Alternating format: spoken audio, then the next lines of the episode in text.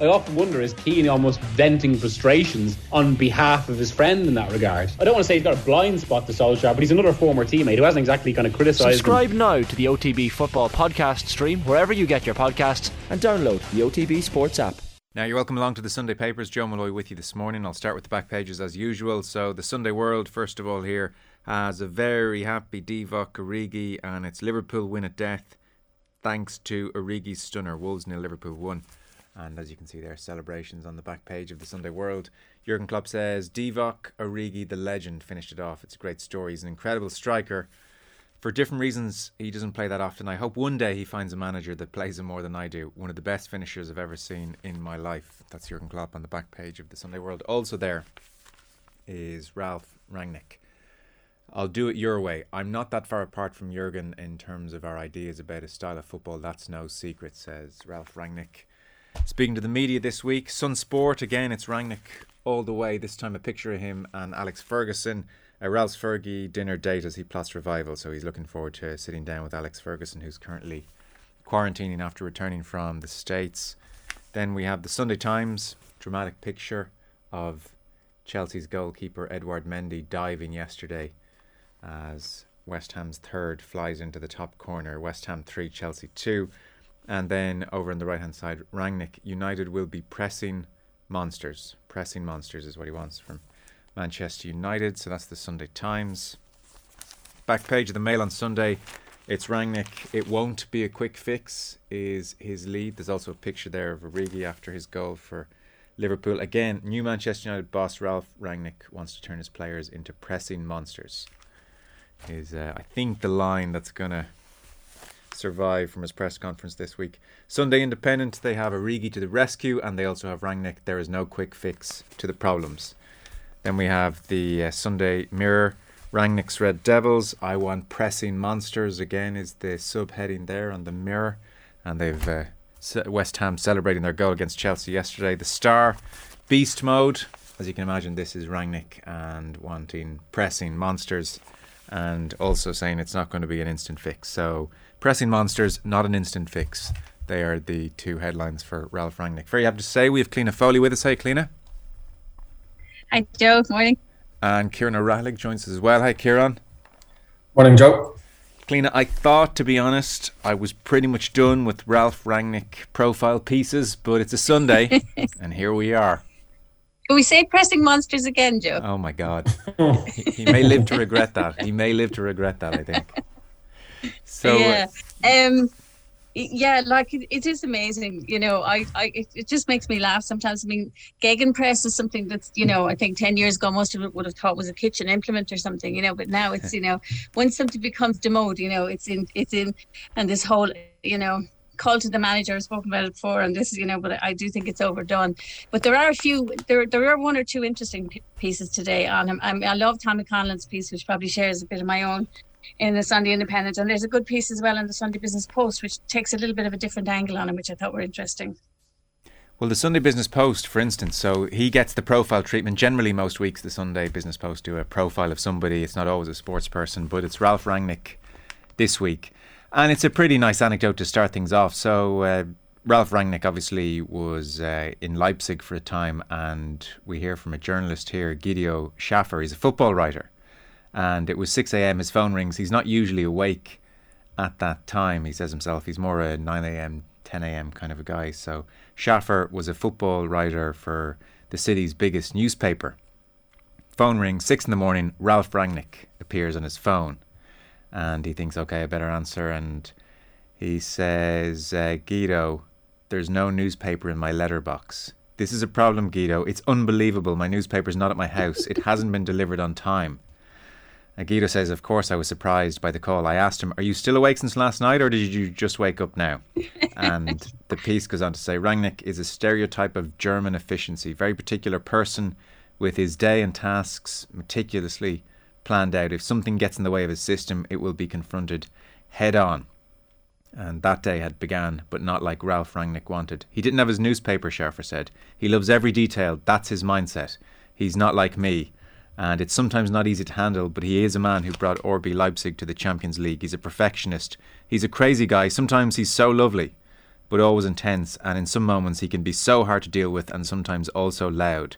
He's not an easy guy to work with. So that was telling anecdote, I think, Cliona. Yeah, um, I actually like this piece as well because it, it it's by Killian Woods and it, it goes into the history of uh, RB Leipzig as well, which I didn't know an awful lot about, and mm. it might be interesting for some people to read it that wouldn't know as much about it. Um, and the fact you know the Red Bull took them over they were they were they're seen as a sort of corporate entity and it's really interesting to see where he's come from and where he's going to because the big I suppose the big thing about Rangnick is that it's it's seen as he'll have the I suppose the capacity to uh, motivate people on a personal level, but at the same time, he has to keep keep a corporation happy, and it's a very interesting um, mixture. Like I'm definitely on the Tommy Conlon side of it, but I do think this is a really interesting piece. It's obviously done mostly with one particular um, football writer in Germany, but um, he does say he can he says about Rangnick he can be a difficult person in many ways, but for him to think he wants a success and he will do anything to be successful. Sometimes he forces too much, perhaps from perhaps from some staff and players. But in Leipzig, this is the way to be successful, and they loved him for that. So there's you know the presumption that everything is going to be, even if it is an interim appointment, is a is a is a big presumption. I think you know there are a couple of other good pieces like about him. I, I just think there was a good piece uh, the Mail on Sunday do a good piece and sort of you know break down the background again and look at the fact that that it isn't so much um, that his success in Germany was with club. You know, they're making the point. I think. I think Tom, but Tommy Conlon's piece, I suppose, summarizes a lot of what I feel about sort of the cult of the manager. You know, um, I don't know whether the two of you have had a look at it. On the Killian Woods piece, I mean, the RB Leipzig, the hatred of them in Germany is touched upon. The 50 plus one rule, I think, is fairly well known about at this stage, and uh, some clubs have managed to circumvent it, and with Leipzig, they did it by, well, Red Bull purchased 49% of the club, but then they ensured the rest of the shares were priced prohibitively. So any investors were carefully chosen by Red Bull, if you're wondering how they managed to get around that rule. And the RB in RB Leipzig doesn't, in fact, stand for Red Bull. It's short for Rasenball Sport, which is a word that isn't even a word. It's nonsense. Translated into English, it means sports played with a ball on a lawn if you're wondering. So it's not Red Bull Leipzig, it's Rasenballsport uh, Leipzig.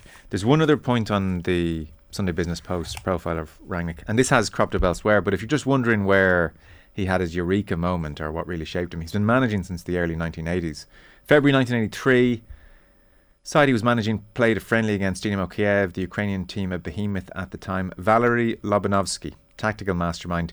He is recognised, along with Rinus Michels, the uh, Dutch coach, of course, as the inventor of total football. And Rangnick talks about the experience of that game.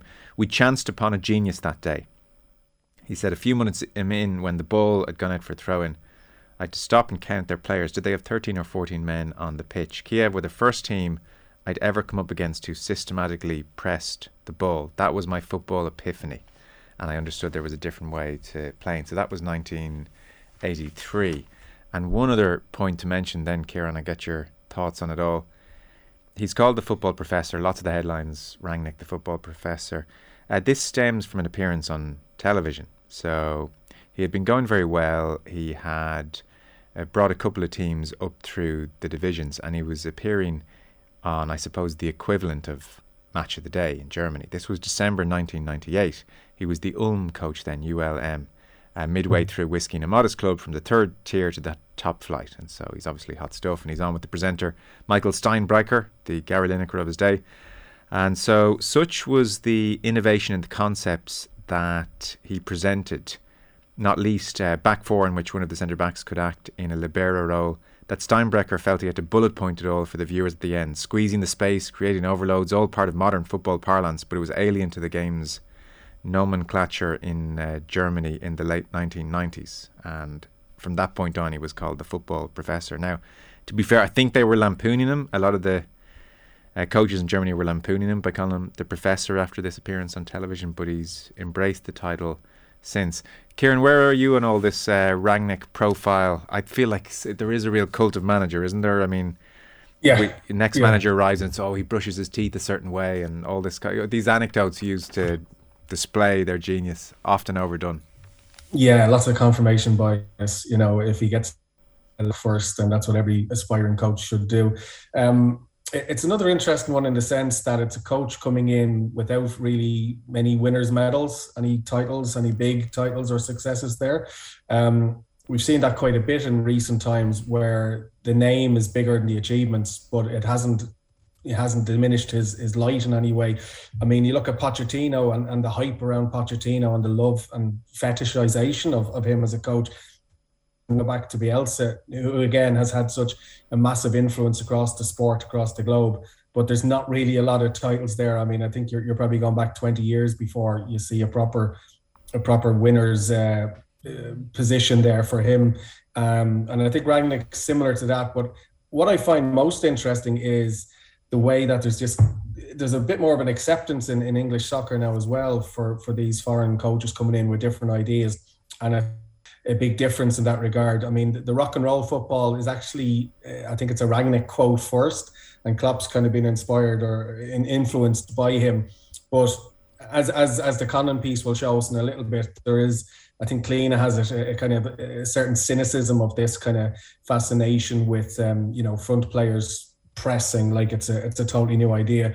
Like as you said there in that in the Sunday Business post, you talk about seeing Lobanovsky, you know, just before World War World War Two. So he was no spring chicken. And Rob Lobanovsky, in fact, is the coach. I think Ireland played one of their best games under Jack Charlton against the Soviet Union in Euro '88, and Lobanovsky was the the manager of that team then, and Ireland played you know, probably one of their best games and, and, and could have even beaten them.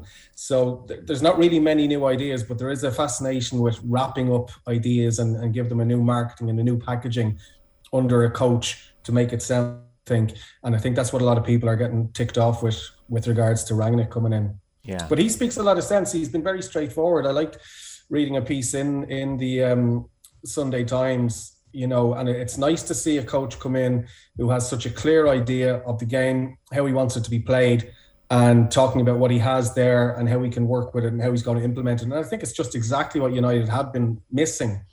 And I think there might be a lot of uh, excitement from coming in because he seems to bring with him exactly that which Man United has been lacking for a few years now. They've been jumping back and forth with different coaches, no set idea. And this is a guy who comes in with a lot of big ideas and like a very set idea. He knows what he is, he knows what he can bring, he knows what his team, what he wants them to play. And that's exactly what they've been lacking. I mean, I'm a Celtic fan and I've seen a guy come in from Australia this this this season and um, I didn't know much about him at all, but he is in a sense where he has a set definition and philosophy of the game. Very high pressing, ironically enough, or coincidentally enough. And um, you can see it straight away. You can see what he wants to play. And with United over the last few years, you haven't seen that. And it can make such a difference to a team where everybody gets on the same message. The um, directions are straightforward. And it might not be easy to play, but it could be effective. And uh, I'm, I'm very interested to see. I've been bored of United for the last few years, but I'm interested to see if the, if the talk can be back. Yes, well, we'll find out very shortly. There's people listening to this on a Monday morning, I'm sure, scoffing after Crystal Palace were 4 0 winners. So we'll move on, I think, before we get ourselves into trouble here. So uh, this is not strictly in the sports section, but I think it's worth a mention all the same, Cliona. This is in the Sunday Independent People and Culture section. It's their cover story, and it's Frances Crowley, the wife of the late jockey. Pat Smullen. Pat didn't realise how short a time he had left, and she's pictured there on the front page with the horse, and then three page uh, spread inside. So um, there's a new book out. Uh, Frances Crowley's talking about the new book Champion, which I suppose was written in conjunction with Pat before he passed away. He was diagnosed with pancreatic cancer in 2017, which is generally a fairly devastating diagnosis, obviously. And it's been published now just over a year after his death, which was September 2020. He was just 43 years of age, an Irish flat racing champion jockey in Ireland nine times. He rode nearly 2,000 winners Epsom Derby, Irish Derby, rode for uh, the top owners and trainers all around the world. And Frances Crowley here talking about his um, childhood and very much a working class family, and they have three children together. And I suppose it's it's at the end, Cliona, where it's maybe the most affecting, where they're um, realizing that things aren't going well. Initially, there had been um, a stent in his bile duct and mm. a 12 week course of chemotherapy aimed at shrinking the tumour on his pancreas to operable size. And the operation lasted seven hours and it was deemed a success. And then there was more chemotherapy and daily medication. And unfortunately, that stopped working at a certain point. And by June 2020, he was told the cancer had grown and spread. By the end of July, Frances was pleading with him to go into hospital where she hoped his pain could be managed better. He was reluctant, afraid that if he went in, he wouldn't come out. This is all in the final chapter of the book Champion. We never really admitted that he was dying, she says now. I don't think we could go there. How we coped with it was always saying we were still trying to find something to row back against the cancer. And she talked about crying in the car on the way down to Vincent's hospital so Pat wouldn't see her cry, and then crying on the way home before she got home to the children so they wouldn't see her cry. It was a difficult time. I'm not sure how you go through those times. Uh, you wonder how you coped with all the feelings of fear and worrying about the future. Looking back, it was very difficult, but I've a way of taking things and sort of putting them away. I suppose a lot of women do it, being able to get on with life, package away other things, and deal with the present. And uh, well, she talks now about trying to find comfort in, in signs and, and talks to Pat and talks to him all the time. And she'll ask him, I hope you're somewhere nice and peaceful. And she says one time she did it and the lights just went off. It wasn't a fuse or a fault. A few weeks later, I said, I really think you are happy and at peace. At that second, a light popped on in my room and flashed three times. And then she mentioned being in the car with her daughter. We were talking about how we felt Pat was at peace. The volume on the radio just started changing on its own, moving between three and four on the dial. It felt like he was answering us, that it was uh, such an intense peace he had to let us know. Hannah their daughter kept saying those numbers are significant. A few weeks later, she twigged those numbers. It's the age he was, 43. Uh, she said, It's lovely that we've something that we can feel that he's here. It may be complete rubbish, but I don't think it is because the things that happen are just too coincidental. I fully believe that it's him. Desperately sad, Cliona. Yeah, and um, really interesting, I, I think, because like it, Frances herself was a two time Irish. Oh, I think your Wi Fi is gone. Sorry, we're having one of those mornings, unfortunately. We'll try and get you back, Cliona, or maybe even on the phone at this stage. Ronan will get you back now in just a moment. Kieran, I'm sure you read the piece as well. Yeah, actually, it was one one little bit that stood out to me a little bit. Um, I wouldn't have known a lot about about the piece, but one of the things that that's popped up a lot in, in professional sport is about this the selfishness of you know the athletes, and there was a bit where she was she was writing about the the racing ambitions as, as selfish uh, sorry, he'd written about his pursuit of racing ambitions as selfish. So Frances was asked about this, and she said, absolutely, he was selfish. Um, it's just the way it is to be successful. You have to be like that. I understand that. Uh, looking back, maybe if I was a different person, maybe I could have tempered this, I'm able to say, this family is more important than always being so focused on the racing. Um, but again, she says, you know, I thought it was completely normal to be like this. There was no conflict for me if we weren't going to a wedding or if we was missing the kids' communion and like I often kind of wonder how, how, you know how genuine people are when they look back in their lives as a as a you know like the the famous golf widows or the like Alex Ferguson's wife where he says when he's turning you know he's in his 70s he says I should give Kathy a bit.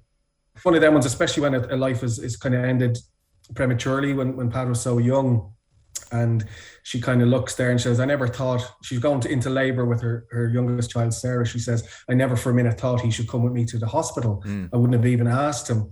Uh, I was totally complicit in his choices as a father and a husband. And you just wonder, like, is there any regrets in that regard? She seems to be quite accepting of it there because that's what he was. That's who he. That's who he was. That's what he is. Um, I, I, often think we don't really, you know, we don't really hear a lot of that from the other side in families, in people who are successful in the sporting era. And you know, you remember Trapattoni given out to players who wanted to be missing a match because of the birth of a child or something. I think things are changing, but Pat Smullen was quite young, and it's it's it's, it's an interesting to get that bit of an insight on, on things. That's what kind of stood out to me a bit. Yeah, she certainly says they were very much a team on that front, and they understood yeah. this doesn't work if you can't be the best that you want to be, and I want to be part of you being the best that you want to be. Mm. And uh, it wasn't that she just, you know, that they drifted into this situation. It seems like it was a conscious choice as a family. Yeah, yeah. Well, she said she had a policy that she'd never go out with a jockey, so that didn't really work out too well. She said uh, he was different. He was very gentle, so focused on his career. There was something different about him, um, and and that attracted him. But you know, I, I just I do I just kind of from watching it from the outside, you'd wonder, you know, if make a, a few more changes, but I, I, suppose she's probably accepting of it now at this stage. Yeah, no, I don't get the sense of regret at all. To be honest, I, I was down at the house. Oh right. Uh, I try to think of the date now, but um, I mean, they were so proud of what he'd achieved. You know, it was a big yeah. part of who they were. So I don't think they saw, uh, you know, and and Frances Crowley very much of racing stock and understands what it's all about, obviously, and a Yeah. brilliant trainer in, her own right, in her own right. So I think that you know it, it, his success was all around the house, and they understood that it was a team effort. I think, and uh, they were very proud of it. And the point she makes about him, him being very gentle, I totally understand what she means there. He really calm, gentle presence as a person. He was so determined. I remember being struck by the fact that he says, "I am going to beat this. I'm not gonna, I'm not Yeah. gonna die." You know, absolutely. He couldn't have uh, approached it, I suspect, with more diligence. And uh, sometimes there's just no fairness, and it's not about how much effort you put into it. So um, it's a new book, and I'm she hopes it'll do very well. And uh, she's uh, ultimately she said she got just great joy from writing it. It was with Donn McClean, so that's in the people and culture section of the Sunday Independent. An interview there with Frances Crowley, the wife of the late jockey Pat Smullen. We're still in the process of getting Cliona back, so we'll press on. You picked out a piece on Tiger Woods. What grabbed you about this? This is Eamonn Sweeney on the back page. Tiger Woods making headlines over the last couple of days for two reasons. One, he's hosting a tournament in the Bahamas, so he spoke to the media for the first time since his car accident in February. And also, he broke the golfing internet. I don't think he quite broke the internet, but he broke the golfing internet by putting up a swing, a wedge, a single swing of a wedge hitting Whole a golf swing. ball. For, yeah, for the first first time since February. And to be fair, there was a distinct chance, a very distinct chance, that his leg was going to be amputated in February. So the fact that he was back swinging a club was due course for celebration if you're a golf fan and you're clinging, clinging to a very faint hope you might see Woods back. So, Eamonn Sweeney, golf never had it so good as when it had Tiger. What grabbed you about this piece? Yeah, well, to be honest, um, I, I, I kind of I saw that clip that was put up, but I, I missed what you've you've just explained to me there that he's hosting this event. I, I keep forgetting that golfers host events now, and um, I'd realised this tournament was on, but didn't realise Tiger was involved. So that's that's probably where the from. But I, did hear quite a bit of talk during the week about about him and a potential comeback. And you know, I think he gave an interview where he said he doesn't really think he's going to ever compete again, as in challenge. You know, at the top for a major, he'll just pick and choose what what kind of yeah, tournaments he wants to turn up at and see if he can get out there and, and swing along. But this, this piece just kind of was interesting to once again kind of contextualize what he's done. Um, I think when you've kind of lived through it, you know, I would have seen him come through from the very start, and you just kind of got to that level of exec- expectant with him that you know he's just going to turn up. And uh, you know, I was still in college when he, he started his, his run of six majors in three years, and you're looking back at that and thinking, Christ, like what what did we actually have? And then seven in four years between 2005 and 2008, and just looking at uh, Eamonn put this into into black and white there, just reminds you out to me was the point that he says, you know, Tiger golf will never see anyone like Tiger Woods. Um, and he said when he burst onto the scene in the late 1990s, there was speculation that other African American golfers might follow in his wake, but they didn't. And I know this wasn't, this isn't the whole kind of, this isn't the whole kernel of the article, but I knew, you know, you're particularly into your golf as well. And I just thought that was a very interesting point to look back on now when we're trying to contextualize it and think, is this the end of the, and, and, you know, do you think it will change? Do you think there has been any kind of impact on the African American um, you know, the generation of kids who would have been able to watch this guy coming through. And I was almost thinking, you know, I'd actually be interested in your thoughts on this because you're so big into your golf. Like there hasn't been any great influx since. It's not been a Serena Williams and Venus Williams kind of influence where you do see some young black um, tennis players coming through. Why do you think, or do you think there will be any Uh, the honest answer is I don't especially know. It's complicated. Certainly, it's prohibitively expensive for a huge portion of the population in the states. Far most more so than here. Golf isn't necessarily cheap here, but in the states, it's crazily expensive. So that is definitely a barrier. The likes of a Tony Finau who's come through recently. I Yeah. mean, I don't think he played a golf course till he was about mid-teens. You know, his father set up a, a quasi driving range in their shed. They couldn't afford driving range balls, and they just hit ball after Yeah. ball into a net in their shed. And Tiger Woods, you know, similarly had to rely on the charity of others coming through when they realised he was talented and he was let play in places for free. So certainly the money is a big one. You might wonder still how welcoming golf is. Um, if you're going to the local country club and you're the only non-white face, do you necessarily feel at home there? All of these things, I'm sure, are brewing. Yeah, yeah. So it's it's complicated for sure. The only part of Eamonn Sweeney's piece I wouldn't I would disagree with is where when he's talking about Woods in his heyday and how electric he was. He said golf mm. never had it so good, even if it didn't quite appreciate what it had in Tiger Woods. Golf knew exactly what it had in Tiger Woods. Every second of every day yeah. across Woods' career, golf mm-hmm. was down on bended knee, appreciative of Tiger Woods. There was no sense of golf taking Woods for granted. They couldn't believe it. Like the amount of money he brought in yeah. was off the charts. The amount of attention he brought in off the, was off the charts. The prize money absolutely exploded. Endorsements exploded. Uh, golf 100% knew what it had in Tiger Woods yeah. every step of the way and couldn't believe its look, clean and. I guess Eamonn Sweeney's point here really is that this, you know, who's going to be the next Tiger? Will it be Rory? Will it be Jordan Spieth? Is such a pointless question. There's never going to be anything close, realistically, in our lifetimes. No, and and also like I, I do, it, like it's an interesting question, definitely that Kieran's asking. But you know, we have to say as well that prodigies usually have parents who are, you know, hugely influential, as we saw with Woods and a lot of other people, and their parents are usually pretty unique characters, um, and that's a big factor in it as well. Apart from mm. you know finance, education, and lack of opportunities and everything else, I think it's interesting what you say as well about even though he was there, you know, when he looked around or when he was in a room, who who did he feel comfortable with, and that that actually links with another piece today, um, not related but related in some ways, I think, to to um, Michael Foley's piece in the Sunday Times about um, the government brought in, and I was surprised it didn't get more attention this week, but they brought in um, this new uh, um, imperative for governing bodies to have up to up to forty or to have forty percent actually of female um, uh, of females on their governance. And he looks at it in, in, relation to women who've done it before in the GAA. And it's really interesting from his piece, I think, in, in that context, because, um, you know, one of, I think it's Tracy, who was the former chairperson in Cork, says you know, and she made it all the way to the top and says there were times where I sat in a room and thought, "There's nobody here I can talk to." I think that's really interesting. Yeah, the head the headline of this piece by Michael Foley is "Any chance of a woman being given a seat?" and there's a picture of uh, GAA Central Council and well, it's male all the way. I had missed that announcement as well during the week Cliona. I don't know why it wasn't bigger news. I guess there's a lot going on. So Sport Ireland, forty percent female representation on boards of every national governing body. Uh, failure to reach that target will result in financial penalties. So the GAA's figure that's going to be based on their central council. Uh, three women currently serve on central council, which equates to 11%. According to figures collated in December last year, the average female representation across boards right through sport in the country is 29%, so they want to get it up to 40.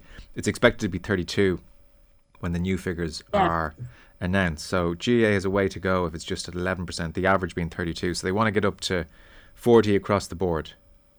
Yeah, and I, I, it is an interesting piece, I think, um, because like Noreen Doherty was the Donegal secretary, she's quoted in it. Um, Tracy Kennedy became Cork chairperson, she's quoted in it, and both of their opinions, I think, are you know really valid and worth listening to. What's really interesting as well is that according to GAA figures, roughly a quarter of executive committee members at club level are women right? And around two thirds of clubs have two or more women on their executive. So I suppose the question to be asked then is why are they not making it through up to the top level at central level and even maybe at, at local level as well. Um, Noreen Hegarty, Noreen, remember she was uh, secretary in, in, I think she was probably, she was secretary in Donegal and was there dur- during a period of huge success for the county. Um, and she she's very honest about it and, and says that um, there are certain barriers that some women experience, but by and large, the feedback said women were put off by the heavy commitment, family commitments. That was the biggest reason why they couldn't commit to roles, which is an interesting one. And I do think that's a valid thing because I still think um, that, that women still carry the, the, the, heavier side of that at home. And also, then Tracy says, Tracy Kennedy says, I had to work very hard to be taken seriously.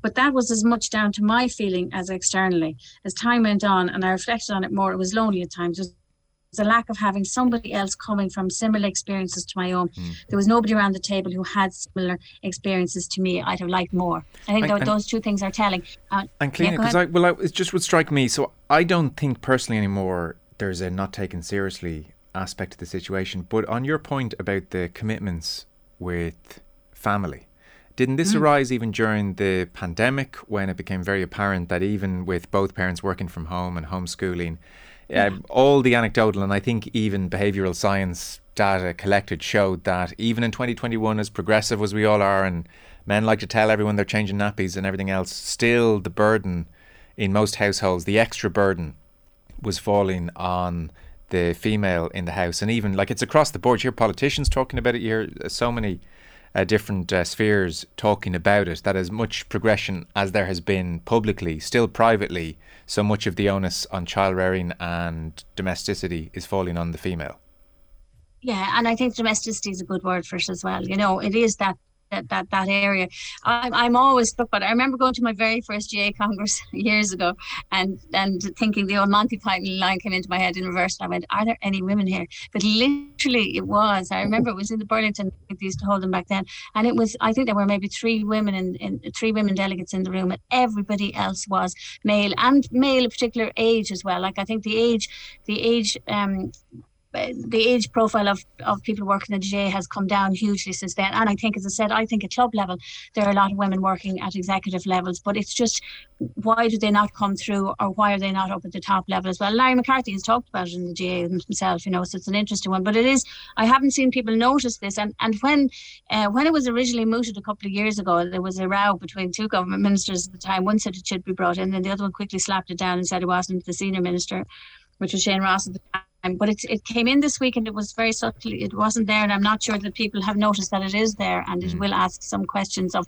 um, and also there's always this thing of women in leadership they they need to have people uh, like there needs to be more they they feel they need more mentoring they feel they need more support in leadership roles very often than men there is that psychological thing that comes up time and time again so and it is interesting i know from the ladies football and camogie both have very strong leadership programs and so does the gpa now um, so maybe the GAA that may be something as well that they're going to have to be thinking about. Yeah, Mick Foley does point out here. So the Camogie Association have 77% female representation in their executive, and the Ladies Gaelic Football Association have 57%. Merging one or both with the GAA would go a long way to equalising the number. So then maybe that's another route which could be taken as well. So that's page 10 and 11 of the Sunday Times. Kieran, we were I think dismissing our general um, wariness with the cult of the manager at this stage. Mm-hmm. But what does catch the eye is that on page six of the Sunday Times, we have Jonathan Northcroft, who is not really bothered about the Republic of Ireland at all. So Anthony Barry has come on board with Stephen Kenny. You would imagine, and there have been plenty of Anthony Barry pieces in the Irish media. Who is this guy? And let's find out about him.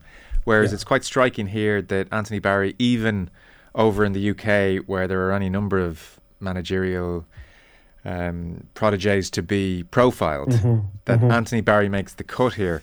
Uh, the Barry effect. Uh, journeyman turned set piece guru. Watched 16,380 throw ins to hone his craft. So, what really caught the eye here in this piece is the 2020 graduates from the FA's pro license, right, Jonathan Northcroft. One candidate stood out. Uh, the cohort included Frank Lampard, Michael Carrick, Kolo Touré, and the rising MK Dons manager Liam Manning. But they all agreed that the star, the star of the class of 2020, was Anthony Barry, 35 years of age. And uh, Jonathan Northcroft paints a brilliant picture of somebody who's worked outrageously hard, even you know in advance of presentations at the course. He didn't feel confident about doing it, so he hired a presentation coach. He went to various schools and did talks and built up his confidence. Now presenting is seen as one of his great strengths. In Chelsea's tactical meetings, he's second up after Tuchel, for instance. Yeah. And his, I guess it's a thesis, really, isn't it? His thesis mm-hmm. was the only thesis from that class of 2020. Again, Lampard, Carrick, Kolo Touré. His was the only one published, and it, it was basically um, disrupting all the received wisdom on throw-ins, for instance. Again, so it's minutiae of the game. But this is an absolutely glowing piece on Anthony Barry by an English journalist. This is not about Ireland. Did make me think Stephen Kenny's been very shrewd here. Yeah, yeah, and I actually I had to look back and see um, a quote from Damien Duff when when he was stepping down, and he said, "It's not ideal for the manager. I know that, but at the same time, it's a chance to bring in a better coach than God, Duff hasn't explained everything to us, but I think he might have gotten that right when we've gotten somebody in with this kind of um, skill set and the amount of the amount of positivity that comes through in this article about him is quite something. With you know Tuchel giving him a mention after you know games they've played. He says like Andreas Christensen scored his first goal in 137 Chelsea appearances. Tuchel wrote in his program notes, it's a good sign when Andreas starts to co- to score, and I think our set piece coach Anthony Barry can be very very proud. And some of the um, some of the figures you mentioned there, uh, and some of them that are in this article are, are, quite incredible. Like Chelsea have scored 30 set piece goals in 52 games since his arrival, particularly improving their effectiveness from corner kicks, while going from being the worst of the big six at defending set plays to the best. And um, interestingly, as you said there, there's not really any Irish soccer stuff around, but Northcroft talks about the impact on Ireland. Um, he says, like, in, in the nine months since he's been in, Ireland have been defeated just once, and then they've scored 20 goals since his arrival, five from set pieces, where previously, as we all know, we were 11 hours without goals. So, I mean, just on a statistical basis, there, even you can see an incredible impact from him. And I think the players have spoken really highly about him um, in the Irish in the Irish camp. So you'd wonder can Stephen Kenny hold on to him, really, isn't it? Yeah.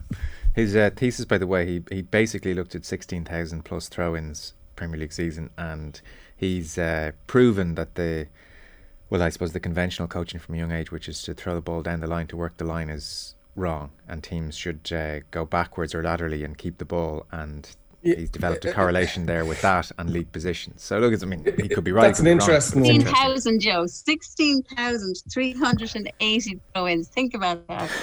he does seem to be a hard worker, Cliona. Five k run every day, and uh, well, um, but, but well, like yeah, I mean that's taking hard work to a whole new level. But five k run every day, and uh, seems you know threw himself into the uh, the the presentation side when he felt it wasn't a strength of his. A bit like uh, Tuchel, retired early. His last game was 30 at Wrexham. He had an injury.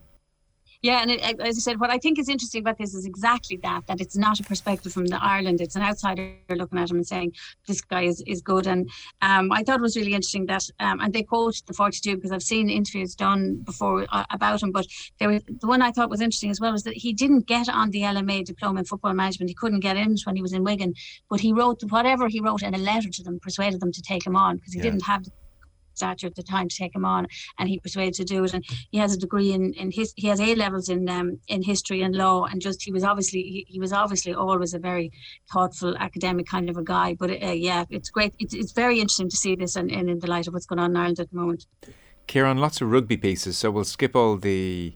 Uh, match reports from the weekend. There's a Robbie Henshaw interview across the Sunday papers, really talking about the Lions tour and how COVID made them closer as a a group, mm. a lot of mm. playing cards and sitting together, and you, you can imagine how that was the case. I suppose the big story at the moment is that the URC is in a state of chaos through nobody's own doing, really. Uh, Rory Keane in the Mail, for instance, and Brendan Fanning in the Sunday Independent are writing about this. Yeah, yeah, it's an interesting one, and I think um, as a league, like they've had a very difficult um, just when they're trying to have a fresh start and they're trying to put out all the positive stories around it. You know, the growing, um, you know, viewership, which is obviously going to grow because more countries are showing the game. The, the kind of Jay Z link up, all this kind of stuff. But I think they're still struggling, and it's it's just something that's been a perennial for the league in whatever guise it's been for the last 10 15 years it's it's never really gotten a settled run under its feet you know you had the magners league you had the pro 12 you had the guinness competition with the Italian and the, the South African teams coming in, and then now you kind of get rid of two South African teams at very short notice. Try and bring four more in during a pandemic. It's it's it's been kind of chaotic, chaotic all the time, and you you kind of feel a little bit from the outside, in as much as you can feel for a professional sporting organization. You kind of feel that they haven't had that that set run, a bit of stability, um, and and I, I think like Rory looks at it and and joins in with Matthew Morgan, who's a, a, Cardiff player who who was um, I think he was in quarantine last week, and he said the league was a shambles. And then he kind of had a go at the Welsh government for not allowing them to come back after after their trip to South Africa, and says, "Get us the f out of here, you clowns," which is the kind of stuff you don't really see from many leagues. And if the URC wanted to be uh, a bit interesting, they might actually highlight this kind of stuff and say, "Look, this is a great league where you've got interesting sports, great characters, not afraid to say what they I think Brendan Fanning is a bit more kind of um, understanding of the situation. You know, he, he's kind of saying, um, where's the phrase now? He, he says like, you know, that sometimes, sorry, let me just find this quote. Excuse me for one second. You know, he's kind of talking about the, the fact the ideal scenario would be if you had a league which was made up of teams between England, Scotland, Ireland, and Wales, and you had two divisions. Unlikely to happen. So we just have to go what we have. And he says, you know, sometimes you have to love the one you're with. Sometimes that's not easy when that partner claims to be the sexiest on the catwalk, but so be it. And you know, he kind of says it's hard to be, it's easy to be tearing the backside out of the URC for giving the South African teams their home games at home but thinks that's revisionist and wrong. But you know, again, if you look at it, you see in October, um, Martin Anayi, is the head of the URC, was saying that um, the, the their games in Italy, and then a week later, it was changed back to South Africa. So they, they haven't really helped themselves in that regard. And of course, every team should get to play at home, but this year has been a bit of a mess. And I, I just I, I see them trying so hard to create a new brand you know, a brand new league, a brand new name, new, you know, the, the graphics and all the rest have been very impressive. But you, you've still got a lot of hammerings, you know, from the with home teams beating the visiting teams, weakened sides, players.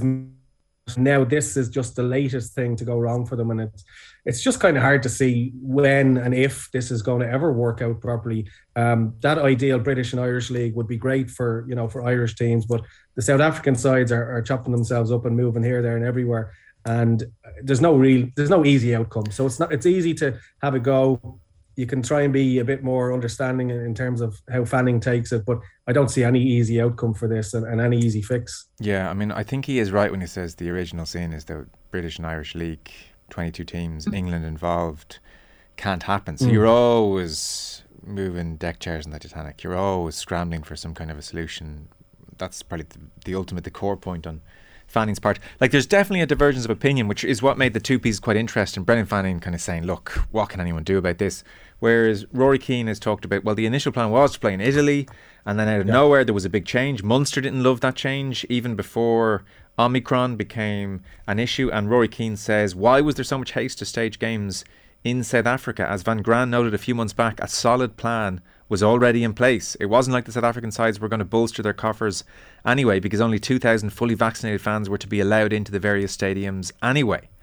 And he says, yeah, yeah. Uh, hindsight is a great thing and it's easy to stick the boot in when things go right, but this is another costly lesson for this competition. So, I mean, I suppose he's making the point there, Cliona. It would seem that they had a plan. It was a stable enough plan. This is the first year of the competition, you know, and, and maybe caution might have been the word.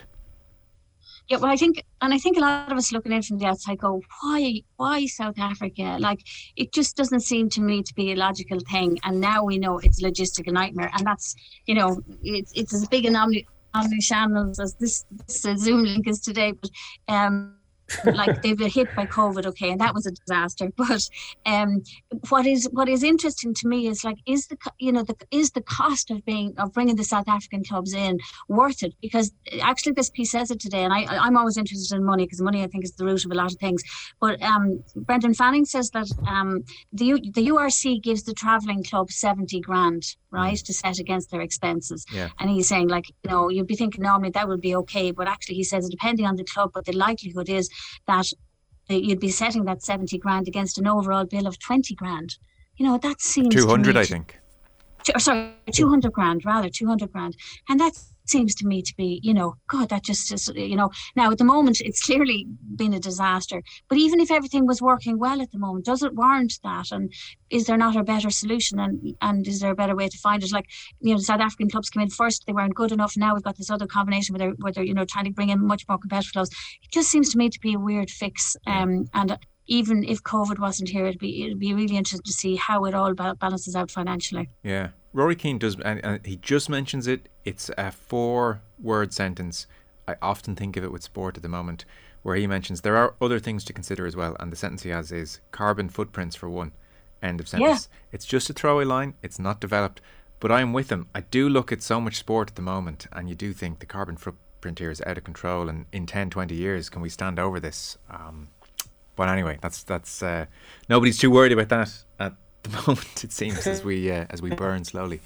I've uh, actually I actually yeah. heard somebody from sorry Joe I think I actually heard somebody from the international from the International Tennis Federation say that recently as well. You know yeah. that you know if you if you're thinking about carbon footprint, you know their future, they have to think about how they do things in future as well. Like what's the carbon footprint? I wonder of the Champions League every year must be enormous yeah. when you include fans as well. Mm. We're not going to solve that. We can't even sort Wi-Fi right now. We're not going to solve that. Uh, we'll just leave that there. If anyone from government is listening, this is the Wi-Fi you've given us. This is where we are at the moment in 2021. So what are we doing there? The rugby, Anthony Barry touched on the GAA. Uh, within the GAA Cliona, there were uh, a couple of things that caught your eye. We mentioned the executive situation. There's um, tributes to Kevin McManamon. Dermot Crowe takes the angle in the Sunday Independent on Kevin McManamon of not so much talking about what it means to Dublin, because Dublin obviously is, you know, um, flush with success now at this stage, but what it meant right the way through for a club like Jude's, Kevin McManamon's club, to have McManamon there was kind of a nice angle because, you know, he gave lots of great anecdotes of, for instance, uh, one um, uh, person that McManamon had worked with, they all rented out the premium box in 2011, 300 quid a head to watch him score that crucial goal against Kerry, and a couple of others along the way who you know, eh, their experience of Dublin was yes, Dublin, but it was very much through the prism of McManamon, and I guess that's a that's probably a, a nationwide experience for clubs around the country that they're watching the county through their own guy. Yeah, and I think you can identify. I think a lot of people could identify with this, with the piece, the way Dermot Crowe did it, which is is that McManamon paid tribute in his retirement this week to two people from St Jude's that had helped him all the time. One of them was Padraig Monaghan, um, and the other one I think was um, Damien Carroll. And what he worked for he worked with Carl for a long time. And I remember he used to work as a I thought he worked as a butcher, but he was delivering delivering um, poultry. I, I realise from this thing now. Poultry um, in motion. From, poultry in yeah, motion. Yeah. Is, poultry was a great name, wasn't it? Poultry in motion. Which is a long way from you know his his now role as a sports psychologist and go to the Olympics with the Irish boxing team and everything like that. But yeah, they do. I think they really do. It's nice that he mentioned them and I suppose this piece, you know, elucidates why he did that and why these two people were so important to him, but also why he was so important to St. Jude's because they, it's not a club uh, oh, they've had a lot of you know hard luck stories in recent years in Dublin championships, but also they've had very few players who who've got as far as uh, as as the Dublin panel and won All Ireland, and that's why he meant so much to the club. And also, I mean, Roy Curtis has a piece on him today. Like he was just that you know absolutely full-hearted, open-hearted player. You know, that came through, no All-Star. You know, got Dublin. You know, put got Dublin across the line but more than a super sub, I think, as well. So it is a really nice piece, I think. And I liked, there's a couple of pieces on Seanie O'Leary, who sadly died too young this week uh, from Cork. There's mm. the nice pieces. Philip Lanigan has a nice piece in the in the Mail on Sunday with him as well. But I think, you know, when you bring it back to club, I think people uh, people from outside Dublin don't realise how important club is to Dublin players. You know, I think they sometimes see Dublin as this big amorphous blob of you know well you know well funded um you know county team but it's about much more than that and you know dublin clubs are as passionate um and produce players you know uh, are as hard pushed to produce players very often as anybody else yeah, no, I think that's a great point. It comes across in that piece for sure. The community aspect, which you don't associate with Dublin clubs, is alive and well. Uh, page 68 of the Mail, Katie McCabe, the Irish captain, she's going to be in an FA Cup final this afternoon for Arsenal against Emma Hayes' Chelsea side. Repeat of last season's decider. 40,000 tickets have already been sold. It's live on the BBC. There's a beautiful symmetry to this in that it was the Women's FA Cup final that Katie McCabe watched between Arsenal and Everton. And I know she wasn't the only one. It's amazing. There's quite a few Irish mm. players who reference watching the FA Cup final as kids when Emma Byrne, Ciara Grant, and Yvonne Tracy were playing yeah, for Arsenal. Exactly there's a whole bunch of them. Niamh Fahey recently I was talking to her and she mentioned as well as like a seminal moment, a realization that women can play for these great clubs as well across the water and make some kind of a living. And now here we are. Katie McCabe will be playing for Arsenal today. It's live on the BBC. Uh, it's just worth remarking upon uh, because, along with Denise O'Sullivan, we do have two world class players in the Irish team. She has been named Arsenal's Player of the Year last season. She was in the WSL Team of the Year. Ian Wright calls her his favourite player at the club. She was named Player of the Month for the league in October. She's grabbed a couple of dramatic goals this year as well, which uh, kind of catch the eye online. And she's still only 26. And what Mark Gallagher has done here, again, clever move, go back to where it started. Casey McQuillan, who was her manager at Raheny and Shelbourne, has been well, he's known her a very long time, kind of when she was uh, 15, 16 territory. She played when she was very young for Raheny. He remembers, you know, from the age of 16. And by the time she went to Arsenal, she was 19, 20. And he said, You forgot how young she was. And she came back from a broken leg as well. I didn't realise this, that she had a scholarship at Florida State and she broke her leg. And the scholarship collapsed because of that injury, which I'm sure was a huge blow back in 2014. And he's just charted her all along, obviously, and watched very closely and watched her develop at Arsenal. And kind of an amazing story, really, that she's now yep. maybe the best left sided player he reckons in the entire league. And this is increasingly as well a very, very good league, yep. second best in the world, and probably pushing for best very soon. Well, and if she wasn't playing in such a star-studded lineup in Arsenal, she wouldn't be playing left back or left, you know, an attacking left back. Like they've moved her because there is so much talent in that team. But like we saw, we saw earlier in the week, just what an incredible left foot she has and the accuracy out. And there's a historical link here as well. I mean, you're you're right about that link to that generation of Arsenal players and how these players saw them and thought, oh my God, we can become professional footballers. We can go to these big clubs. Um, the other the other interesting link with that is that the, the FA Cup today, which is is the delayed one from last year. It, the reason it's on now is because it, it links directly with the 50 years, it's a 50 year anniversary of women being banned from playing football in England. And I, right. I don't think people realise that no. very often. So there's a really interesting historic link with that today. Um, and that's why it, it's of such, such significance. Like she does, uh, you know, this is a really, you know, it's a very complimentary piece to her, obviously. And I think the thing about her not making that, that getting that scholarship to America, because a lot of people often ask, why didn't she go to America? And she broke a leg around the same time she was due to go to Florida State. But um, she she rarely puts a foot wrong, um, and um, I think that's probably you know but one of the really big breaks for her was the was the change of a coach in um, in Arsenal Joe Monte Montemurro came into Arsenal and he picked her because the previous manager wasn't picking her and he just immediately uh, took her on and, and said this player has real real potential. So he has really helped and developed her career, and probably the same with Ireland as well. Um, in the two, the current manager and previous Colin Bell, the previous manager as well. Um, so you know what I love to see is the fact that. Um, she rarely does anything wrong. I think, um, you know, even her speech after uh, after the player of the match, the controversial player of the match during the week, uh, was really good. But um, she has one tendency, which is the only thing you'd ever say is wrong with her, and that is she she has a little tendency to flare up at referees, that she has to be careful with. But this is a really good piece by Mark Gallagher on just um, everything that she's done so far in her career, really, and how um, it's just at the moment it's going from strength to strength. Yeah. Uh, Kieran, I don't know if you got a chance to watch the games during the week. Uh, the quality of her left foot really stands out. Probably less so in the WSL, but when she's playing for Ireland and she gets the ball, there is a sense that something is on.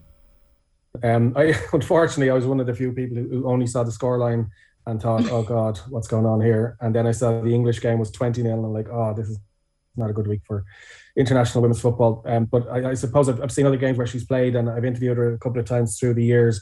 And um, I thought Gary McCabe, her brother, was a great player, but she's obviously stepped up and taken the the family trophy away. And um, I saw her against Slovakia, and she scored that very important goal. And she knows a lot more than I do about the the, the, the women's game and the, and the team.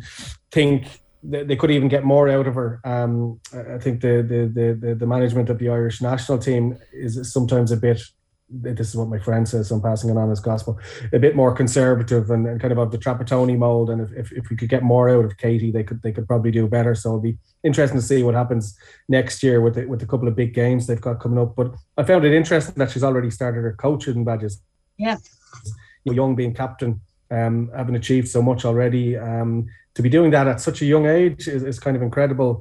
Um, and it's interesting as well, you know, as we said there about, you know, the Irish girls, you know, young girls seeing um, Emma Hayes and, sorry, Emma Byrne and, and, and Ciara Grant and those players years ago.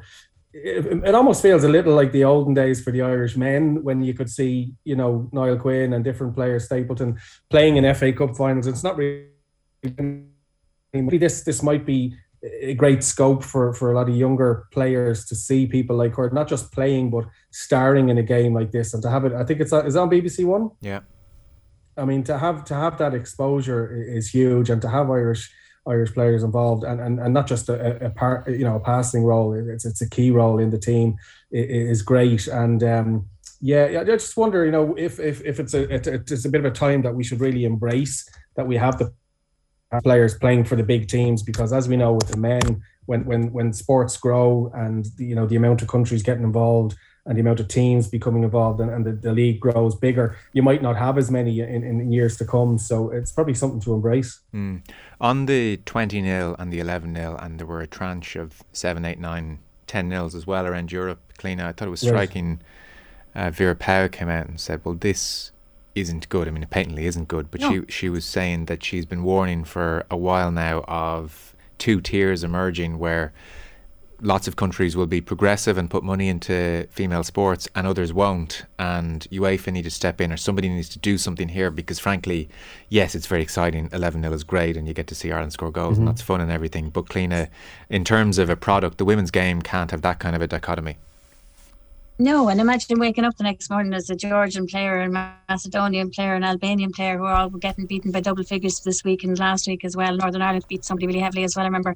Yeah. Um, no, it's not good, but it does challenge. It challenges UEFA and FIFA to look at it and say, okay, as we've seen with basketball, you know, where there are several tiers, we've seen Ireland just move back into the top tier. You have to have two tiers because that that's not going to develop the game in weaker countries. You're just going to make them give up. You know, it's just a ridiculous situation, and it's really interesting as well. Um, what Kieran is saying, like about about enjoying the Irish players, you know, getting um, getting to play with the big teams in in the Women's Super League at the moment. Like the reality is that Women's Super League has had a flood of talent come in from abroad, and actually some Irish players have been displaced in that to lesser clubs. And Katie McCabe is one of the few who's managed to hold her own because that's the quality she has. Guys, we are just out of time. Didn't get to everything we'd uh, planned to, but uh, we got there in the end, largely with thanks to technology. Next time a government minister comes out and says the broadband in this country is just fine, we can play them back this uh, paper review. I think. Please, yeah. please, please, Joe. Kieran O'Reilly and Cliona Foley. Thanks so much, guys. Appreciate it. Thanks, Joe. Thanks, Joe. Thanks, Kieran.